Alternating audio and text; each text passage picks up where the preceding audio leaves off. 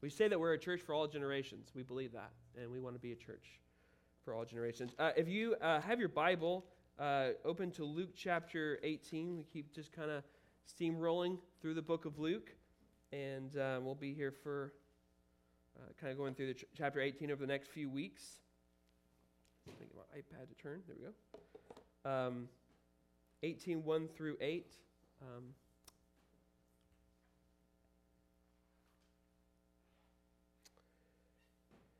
and he told them, Jesus told them a parable to the effect that they ought to always to pray and not lose heart.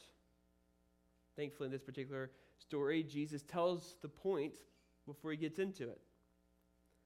He said, In a certain city there was a judge who neither feared God nor respected man. And there was a widow in that city who kept coming to him and saying, Give me justice against my adversary. For a while he refused, but afterwards he said to himself, Though I neither fear God nor respect man, yet because this widow keeps bothering me, I will give her justice, so that she will not beat me down by her con- continual coming. And the Lord said, Hear what the unrighteous judge says. And will not God give justice to his elect, who cry to him day and night? Will he delay long over them? I tell you, he will give justice to them speedily. Nevertheless, when the Son of Man comes, will he find faith on earth? Let's pray. Dear Lord, we come to you this morning and we come to hear from you, to hear from your word. Lord, we desperately need to hear from you. We desperately, Lord, need to be taught by you. And Lord, I pray, Lord, that you would uh, enrich our souls this morning. Lord, for people in the room that are struggling and, and desperately needing a word of comfort, a word of encouragement, Lord, I pray that you would give it. Lord, we pray for those who are not with us. Lord, we pray for them that you would also enrich them, Lord. I pray, Lord, that you would give them enduring faith in this difficult time that we live in and the difficult times to come. We desperately need strengthening in the faith. Lord, that is our prayer this morning. That is our prayer tomorrow and the years to come. Lord, may we endure. May we be resolved in our faith. And I pray that you would provide it. Lord, again, we thank you, Lord, for the children that you've brought into this church. We pray for their parents. Lord, we pray, Lord, that you would strengthen them as they have this this huge responsibility, Lord, to raise children in the ways of the Lord in a world that does not praise your name, does not celebrate your word, a world that says, oh, find your true self. The only place to find discovery of ourselves is in your word, to deny ourselves, actually, and to put our trust and faith in Christ. Lord, we pray, Lord, as we raise our children that you would give us resolve in that as well. We love you, Lord. We praise you. In Jesus' name, amen. Uh, I've titled this uh, sermon, um, There Will Be No Prayer in Heaven. There will be no prayer in heaven. And I, that is true. We pray on earth because we are away from our true home. And when we do go home, when we go to the eternal joy, when Christ returns and we are with God forever, we do not have to pray anymore. But in the meantime, we do have to pray. And Jesus, in this passage here, encourages us to always pray and not to lose heart. And I say that because prayer is a difficult topic, it's a difficult subject. It's hard sometimes to understand the point of prayer. Does prayer actually work? You know, I thought, I thought of that. I was reading an article in the Wall Street Journal this week about a, a woman who is an Indian. She's from India. She's moved to the United States. She's a citizen of the United States, but she grieves for her home. She grieves for her home because of the uh, COVID cases and the deaths that are pretty rampant in India right now, and also in Nepal. I, I talked to a, a friend in Nepal, a pastor in Nepal, and he, he told me that they're not being able to meet and worship. Uh, they can't go to the grocery store. Uh, food is an issue Many people getting the virus, many people dying from the virus. Of course, in the Hindu world, to those who've been into Nepal, uh, they don't bury bodies, they burn bodies. And so there's a lot of uh, a lot of places in India and Nepal that are constantly burning bodies because of the death from COVID. As you ask the question for our brothers and sisters in India and Nepal, as they grieve, and we and they tell us to pray for them, right? They tell us, "Hey, pray for us," as they are praying. And we ask the question: Is when life is troubling, when life is, is difficult, when we pray, how do we know it works? How do we know that it actually has uh, a purpose, that it actually will accomplish what we want? Uh, C.S. Lewis talks about prayer quite often, and he has an essay called The World's Last Night, and he says, What sort of evidence would prove the effect of prayer? The things we pray for may happen, but how can you ever know it was not going to happen anyways? Prayer is a request which means that it may or may not be granted, right? We think of that. We think prayer is a request. We're requesting God to do something. We want God to, to, uh, uh, to heal someone. We want God to provide a job for us. We want God to provide different things. And obviously, it's a request. Though with any request, God can grant it or not grant it, right? Infinitely wise being listens to the requests of finite and foolish creatures. So he will at times grant and at times refuse them. Prayer success cannot be determined by determining the certain variables that lead to God granting your request. That would prove something much more like magic, a power which uh, in certain human beings to control or compel the cause of nature or that we can simply wear God down with our prayers requests, and then God is forced to grant us our wishes as if prayer is a boxing match with God where we force God to say uncle or mercy. There are many people that pray, believe that, right? If I just pray enough and say the right words, God has to grant me what I ask for. As if we're actually the infinite creatures and God is the finite creature. Think of Think of uh, one of the, I think one of the most the basic and probably the greatest example of prayer in the Bible is Jesus' prayer in the Garden of Gethsemane. Christ prays in the Garden of Gethsemane. He provides a contrary case of many thoughts of how prayer works. You have the holiest of holies of petitioners, right? Jesus, who never sinned, who is faithful to God in every way, comes to God in the Garden of Gethsemane and does what? Prays he petitions his father that the cup may pass from him. What? He even pleads how many times? Three times. He pleads with God, the Father, that this cup would pass from him. But yet, what does God do?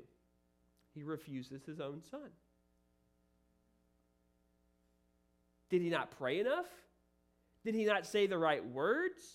Should he have gotten on his knees in a different way? Should he have done something with his hands? Maybe if he had prayed four times, then maybe it would have gone the other way. Prayer is not some sort of exercise that determines who God's favorite Christian is or the court's favorite, favorite, the people who have influence with the throne. Just take the Garden of Gethsemane as an example. When you go, well, God didn't answer my prayer the way that I thought, I must be doing something wrong. There may be something wrong with me. Maybe I'm not one of God's favorites. Maybe God doesn't really like me. Well, just take the Garden of Gethsemane to prove your thoughts are wrong. Jesus Christ, the Son of the living God, the eternal Son, who was perfect in every way, who was the beloved Son of God, was refused in the garden. Christ's suffering and death was actually a part of God's will for his Son. It accomplished God's redemptive plan for you and me it also brought glory to God and was the means of Christ's exaltation. The cross was a path to God, Christ's reign. The prayer in the garden led Christ to being strengthened, the Bible says, that the angels of the Lord strengthened Christ in his prayer. He was strengthened and given resolve to what he was about to go to, to the cross.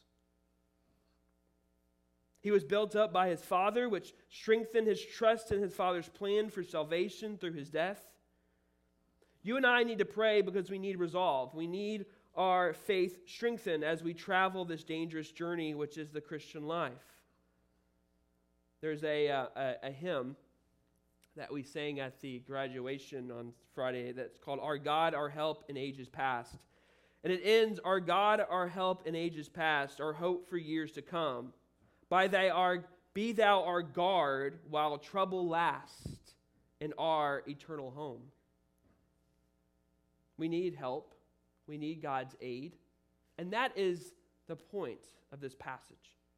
We need God's grace in a troubled age until he brings us home. You think about even the, the passage before 18, 1 through 8. What does it say in 1722? Jesus says to disciples, The days are coming when you will desire, you will long to see one of the days of the Son of Man, but you won't see it. You will long for peace. You will long for my kingdom to fully come, but it will not come. You will long for it because why? Because very similar, and even talks about right after this passage in, in verse 25, just as it, I'm 26, just as it was in the days of Noah, so it will be in the days of the Son of Man. When Noah was the, the, was the only man who was faithful to God in all the world, the rest of the world was corrupt. God tells Noah to build an ark because a flood's about to come to destroy the earth. Noah didn't know what an ark was and God told him to build it. Think about that for a second. I'm not a very good builder. Some of you know me. I'm not very good with building stuff. But some of you who are good at building stuff, what if God, what if you had to build something that you didn't even know existed? How difficult that would be? How difficult it would be like, if you like, well, you know what a bookcase looks like, so you know how to build it. But what if God told you to build something that you didn't even know existed? Never, no one had ever seen one before. And God tells Noah to do this. And not only does God tell him he's going to do this, but he says, the reason why you need to do this is because I'm going to bring flood, I'm going to bring rain. It had never rained. And this is what God tells him to do. And he builds this thing out of what? Trust and faith in God. You, you have to rem- remember that Noah was the only righteous man in the world at that time, and so all the world hated God. And when Noah says, they ask Noah, why are you building this ark? And he says, because God told me to, and they mock him. You moron, you foolish man. Why are you building something that no doesn't even, doesn't even exist? And why are you saying there's going to be rain that comes? There's never been rain. There's never been a flood. But yet God Noah was faithful to God. And he trusted God. And he did not lose heart. So the main idea of this of this sermon, this teaching here is pray for your father's sufficient grace to the end. Pray for your Father's sufficient grace to the end. So Jesus tells this parable. And before he tells this parable, he introduces it with kind of the main meaning of why he tells it. He says, You ought to always pray and not lose heart. Christ deems it necessary for you and for the disciples to constantly be in prayer, to, prayer, to pray continuously. Why does he say this? Why does he tell us that we must pray? Well, first off, you have to remind, remember that this is, we live in a fallen world. The world is full of corruption, the world is full of godlessness, a world that hates God. we live in a fallen world, and so sin, violence, pain fills the earth. The way that it filled the day of Noah, it still fills the world today. And due to that, due to the pain, due to the suffering, we long for God's kingdom to bring what? Peace, freedom, prosperity. Think about the first century Christians. The first century Christians were, were, were persecuted continuously by the Roman Empire. You know that they prayed that God's kingdom would come. Why? Because they wanted peace. They wanted prosperity. They wanted freedom. They didn't want to be in chains. Longing for God's kingdom. We think of Revelation chapter 6, this beautiful passage in Revelation chapter 6 of the, the throne, of the altar, and the, and the heavenly places.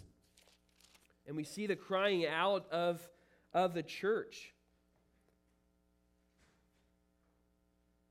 And when he opened the third seal, I heard the third living creature say, Come and look, and behold, a black horse. and its rider had a pair of scales in his hand. And I heard what seemed to be a voice in the midst of four living creatures saying, A quart of wheat for denarius, and three quarts of barley for a denarius, and do not harm the oil and the wine. Verse 9 When he opened the fifth seal, I saw under the altar the souls of those who had been slain for the word of God and for the witness they had borne. They cried out with a loud voice, O sovereign Lord, holy and true, how long before you will judge and avenge our blood on those who dwell on the earth? Then they were each given a white robe and told to rest a little longer until the number of their fellow servants and their brothers should be complete, and we, who were to be killed as they, they themselves had been. I mean, that presents the context of what Jesus is presenting here is that we live in a fallen world and the world is crushing his people. And they cry out, Lord, how much longer? We know you have all the power in the world. We know that with one snap of your fingers, you can bring peace in this world and you can bring prosperity and freedom. Lord, we long for that day. We long for it.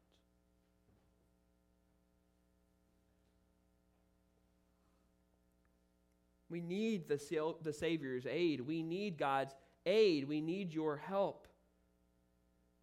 Jesus in John 17 continues to present the context of the world that God has, Christ has sent them into the world that hates Christ. That, that the world hates me and they will hate them as well, but I send them into the world to proclaim the gospel message. That same prayer request is the same one that, that Christ is kind of encouraging us to pray for here is that we have to constantly be in prayer because the world hates us and it hates the message of the gospel. It hates our Savior. And Jesus prays in John 17 to God, He says, Keep them from the evil one, strengthen them in faith as you did to me in the garden. May they know your love for them. May they know your sufficient grace. May they be satisfied in their weakness because they will be weak. The world will want to crush them and throw them into prison. It will want to refuse them from meeting. And when they do meet to worship, we will drag their pastors to prison, as was done recently in Canada. How do we be satisfied and content in weakness when that continues to happen? We want things to change. We don't want that to happen, but yet it continually happens in the world today. And so Jesus says, continually pray and don't lose heart. Continually praying as act of keeping our hands open to God's sufficient grace. So Jesus tells this parable and this parable is the way that you need to read it and to, to interpret it is a lesser to more. A lesser to more. So he presents the lesser, which is a judge and a widow. This judge is who, who neither fears God nor respects people. He sounds like an American politician, right? I mean, really? I mean, he doesn't really fear God and he doesn't really respect the people. But he's a man of power, a man of wealth which is so sad is because a judge in the Jewish society should be a man of the law of God. An author of the law is God. He's supposed to be a servant of God and a servant of the people, but he was neither. Even God in his law in Exodus 22, and this man would know this law quite well in Exodus 22 because he was a powerful, wealthy man who was a judge. He would have known that the law says don't mistreat widows, don't mistreat the poor. And most likely, if this man was who he was, being rich and powerful that he was, who didn't respect God, didn't respect man nor fear God, he probably took advantage of many, many poor people with money. He was a wealthy, powerful man in the city, and there was this widow. Widows, we, we don't have to go, we don't need to go, we don't have to try to figure out the backstory of this widow. Jesus doesn't give us her backstory. All that we know is she's a widow in the first century Jewish society, which is not something you want to be. She was vulnerable, she was needy. You think if you want an example in the Bible that helps, I know you women, you went to the, the conference a few weeks ago, yeah, I went through Ruth. You know the extreme situation Naomi was in, didn't you? Don't you? A woman who has no husband and no sons. She's without food. She even t- calls herself exceedingly bitter that the hand of the Lord has gone against me, she says. She weeps. She even tells people to call her Mara because it means brought me, God has brought me to brought me to emptiness. Basically, when she left Israel to go to Moab, she was plentiful. She had a husband, she had sons, she had food. She goes back to Israel with nothing. She's got nothing. God has brought calamity upon me. That's how widows felt in the Jewish society. We don't know if this woman is, is going to this judge because her husband's estate has not been given to her yet, and so she literally has no money, no care. So she brings her case before the judge, this cold hearted judge, right? He doesn't fear God, he doesn't respect people. You can pretty much do a fairly good job picturing what this man looked like and how he acted. She pleads for justice, pleads for justice, pleads for justice over and over and over again to this judge, this cold hearted judge.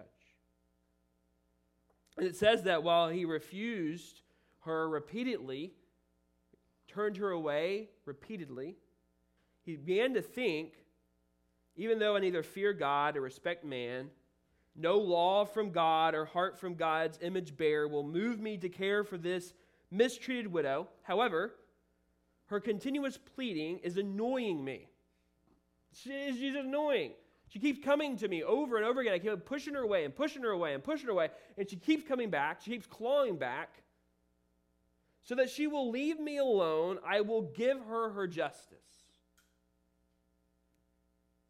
The love for God or the widow doesn't lead him to his judgment. He simply doesn't want to be beaten down by her wear, worn down by her pleading, as if, again, like a boxing metaphor, that man, she just keeps punching and punching, and he just can't take it anymore. Even uh, some of the Hebrew words here that says that beating down could be like, he literally, she's giving him black eyes. She can't, he can't take it anymore. And maybe because the law is against him and the law is on her side, that maybe that he's getting some bad PR in the city. His public opinion must have been moved Public opinion must be moved to her side. The fear of bad press leads him to relent to her pleading justice. So, my just want to kind of present a quick little interpretation here. There's been some bad interpretations of this passage in many churches. That God is like the judge. The widow is us. Keep praying to God like the widow, and you will wear God down to do what you want him to do. Again, let me take you to Jesus in the Garden of Gethsemane, who pleaded with God on more than one occasion. And what did God do? Refused him. So, how should we understand this parable? If this is not telling us how prayer works, as if we just keep pleading to the judge and we'll wear God down, we'll beat him down, and though God will have to grant us what we ask for, if that's not the meaning of the passage, well, then what is the meaning of the passage? Again, lesser to more. Lesser to more. The judge and the widow are lesser. Now, the more is the loving father and the chosen child. Verse 6 and 7. And the Lord said, Hear what the unrighteous judge says. And will not God give justice to his elect who cry to him day and night? Will he delay long over them? Will not God give justice to his elect? The cold hearted judge is now the loving Father God. How much more will your loving Father God? Prayer is rooted in the beauty of, beauty of God Himself. How dare we make dwelling in the presence of God similar to spending time in the principal's office or a dreadful boss? How dare we relate Jesus, I mean God, to a cold hearted judge as if they're the same person. As if prayer is like wearing down some cold hearted God. How dare we? When the Bible presents the beauty of who God truly is, He is not a cold hearted judge that you must wear down in a boxing match. Just think of David in the Psalms and how he viewed God. C.S. Lewis says, that the Jewish people in the Old Testament, especially like King David, knew far less reason than we for loving God.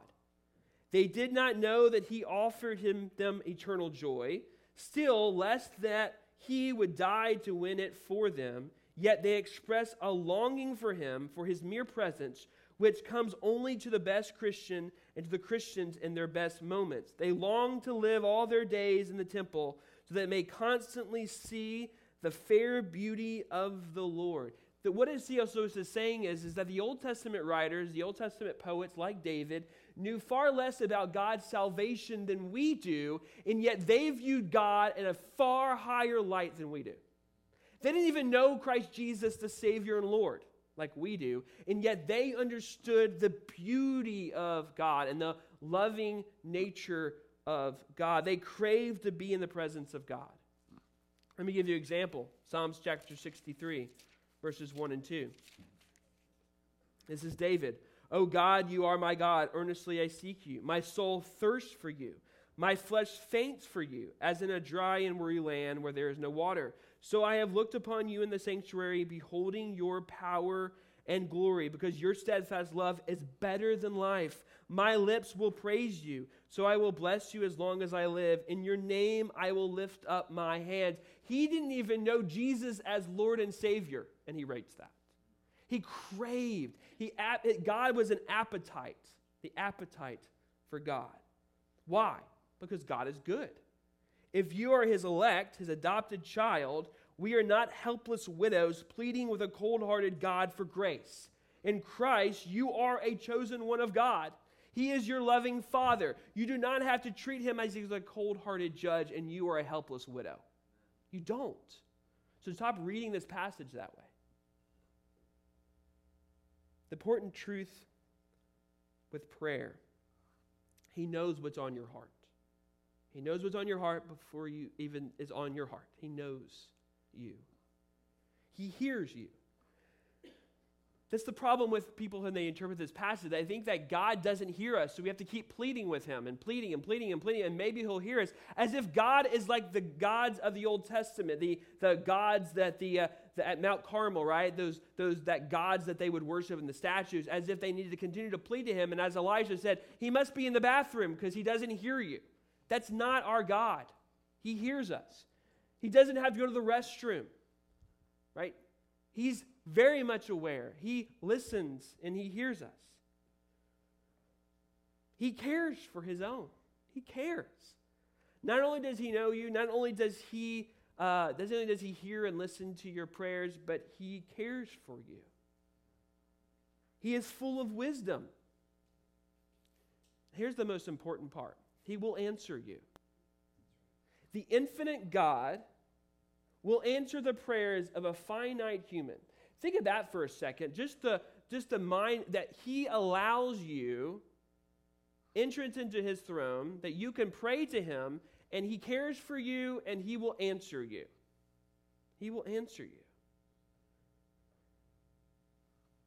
In His wisdom, in His full wisdom, He will answer you. And He may answer to you in your prayers, no. And that is because, again, He cares about you and He loves you and He knows what's best for you. And in His full wisdom and in His omniscience and His understanding all things, He will do what is best for you and for His glory. And this is important. He may answer no, but this is something He will always give. He will always give to His elected, to His chosen children, out of His love, His sufficient grace. Always. He will always provide it. He will always get it. When Jesus was in the garden, he did not, the cup did not pass from him, did it? He went to the cross. But what did he provide? His son. He provided him strength, he provided him his grace. This is the last point. The gift of enduring faith is the greatest offering from God. The gift of enduring faith is the greatest offering from God. Jesus kind of ends this, his, his teaching here in 18, 1 through 8, in verse 8. I tell you, he will give justice to them speedily. Nevertheless, when the Son of Man comes, he will find faith on earth. Saying in verse in verse 7, he, he, will not, he will give justice to his elect who cry to him day and night, who cry out to their loving Father, not a cold hearted judge, but a loving Father, God. And he is quick to give his grace. He is quick to give his grace. And Jesus ends this passage with, I think, a very helpful question that helps to understand uh, the, idea, the importance of prayer. That prayer is about uh, getting what you want. Because some of the times that we pray for things is not actually what we need, but there's something that we always need, and that is enduring faith. He says, Nevertheless, when the Son of Man comes, will he find faith, faith on earth? So it's interesting that Jesus brings in the, the, the topic or the, the subject of faith in talking about prayer. Not faith that we'll get what we want, or if I just plead enough and have faith enough, God will provide me all the things that I need and desire. That's not the way you should interpret this.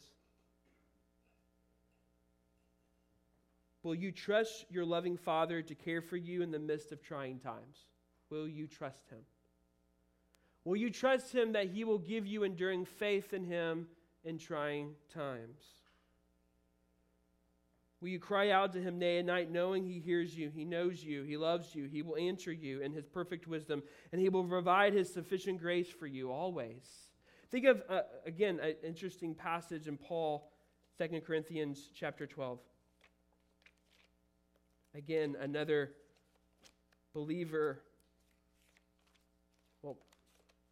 an, a, an example of a, of a believer that we, that we follow in a lot of ways. His example. We see P- Paul here praying repeatedly for something to be removed from him. Uh, chapter 12, verse 7. So, to keep me uh, from becoming conceited because of the surpassing greatness of the revelations, a thorn was given me in the flesh, a messenger of Satan to harass me, not to keep me from becoming conceited. Three times I pleaded with the Lord about this, that it should leave me. But he said to me, My grace is sufficient for you. My prayer is made perfect in weakness. Therefore, I will boast all the more gladly of my weaknesses, so that the power of Christ may rest upon me. For the sake of Christ, that I am content with weaknesses, insults, hardships, persecutions, calamities, for when I am weak, then I am strong. Think about again. Paul has this thorn in his flesh.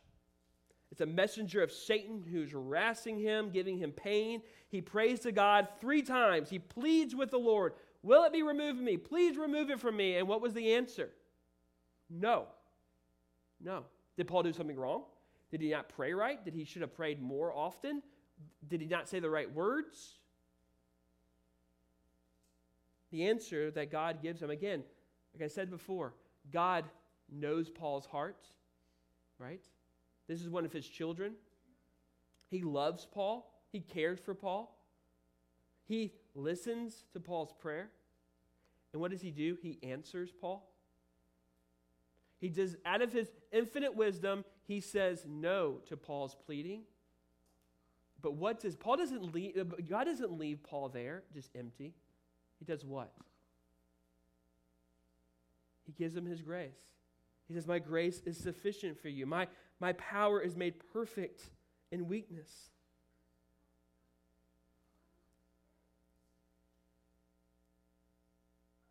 His grace is sufficient in his weakness. In his weakness, the power of Christ is put on display in us.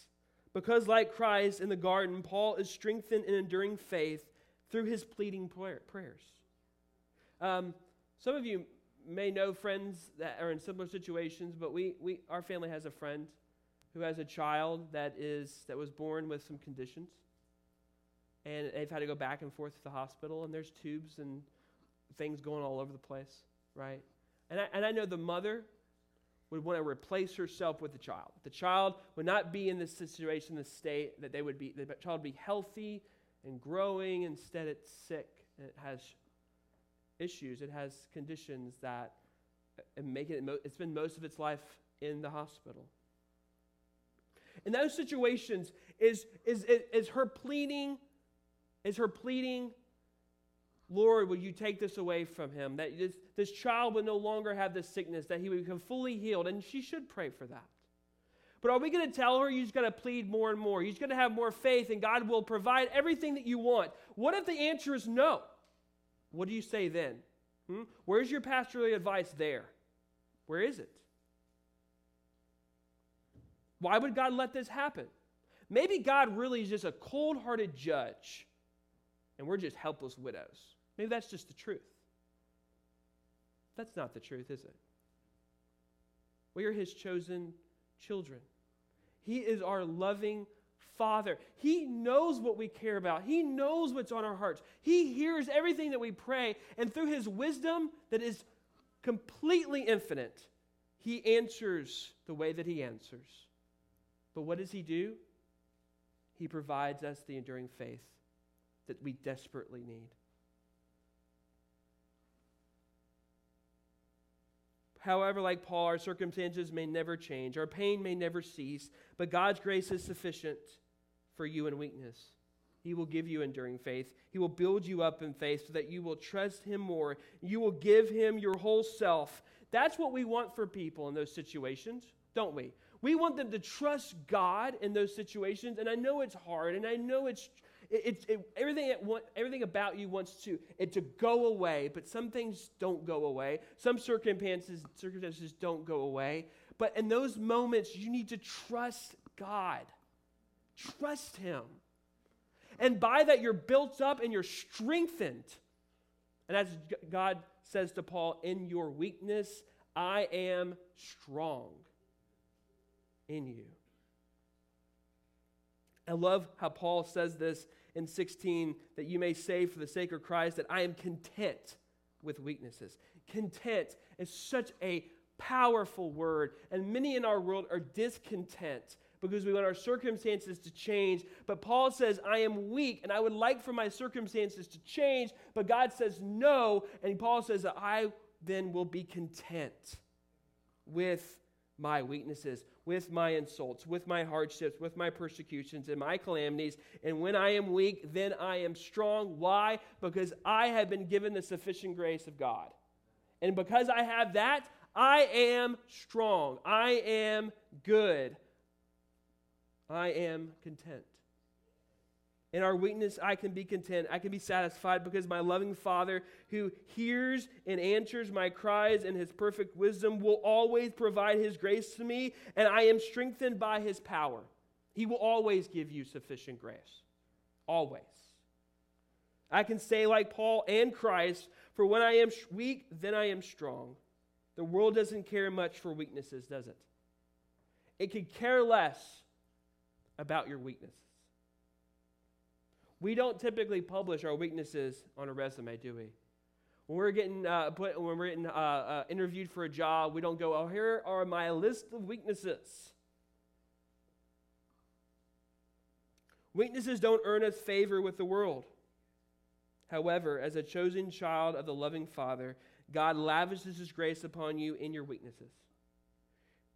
Ask Him, and His sufficient grace will be given in abundance, and you can be content even in your weaknesses, content with a thorn in your side, content with sleeplessness, content with little money, content with lack of praise, because you are a chosen child of the loving Father God in Christ. If you do not have Christ, you cannot call God Father. And if you do not have God, if you don't have God as Father, He does not give you His sufficient grace. And you will not endure until the end. You will cease to have enduring faith. And so I'm going to just plead with you right here and now to put your faith in the Lord Jesus Christ. And that you will now not longer see God as a cold hearted judge, but you will be, see him as a loving father and you a elect and chosen child of God in Christ Jesus. Putting your faith and trust in the Lord Jesus Christ, and you will be made a child of the loving Father God. Some of you, when you think about prayer, some of you have some prayers on your hearts that you pray quite often, don't you? Things you want God to do. There's some prayers that I constantly pray for, and usually it's centered on the church, you know, because being in a pastoral role, you spend a lot of time praying for the church and praying for the people of the church. And I think one of the things that resonates with me is that God is a loving father.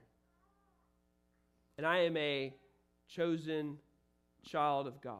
And He knows what's on my heart. He hears me, He answers me, and in His wisdom, He answers me. And sometimes He doesn't answer the way that I want.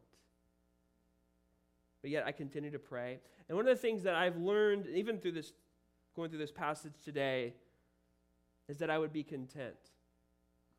And I think even for a church, not even think as personally or individually, but even as a church, we can sometimes resonate with weakness, can't we?